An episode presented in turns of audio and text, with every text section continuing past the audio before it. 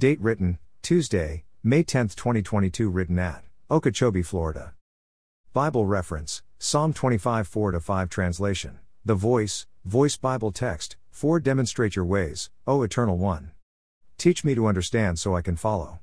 5 Ease me down the path of your truth. Feed me your word because you are the true God who has saved me.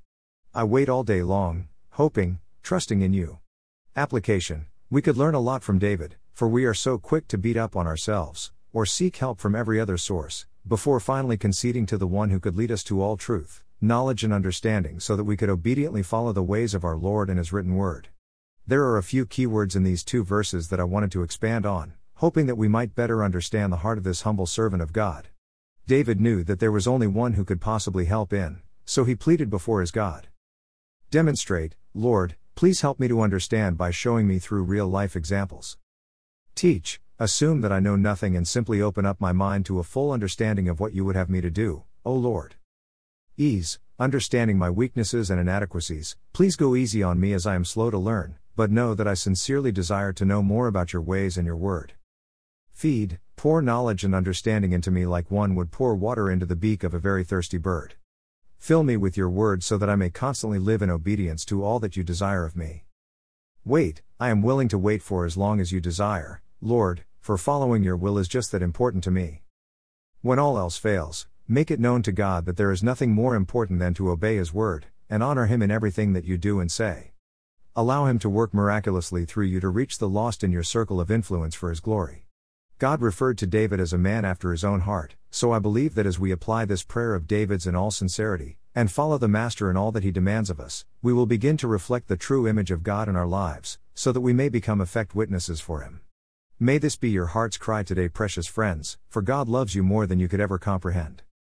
Prayer Dear Lord, we want to be just like you. However, we have so much that separates us in that quest.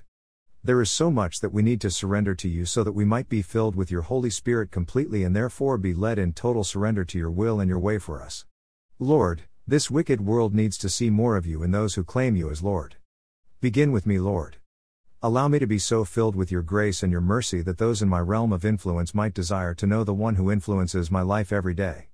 Thank you for the lessons taught through your servant David. May all who read this blog be encouraged to follow in the steps of David, towards being recognized by you as a person after your own heart.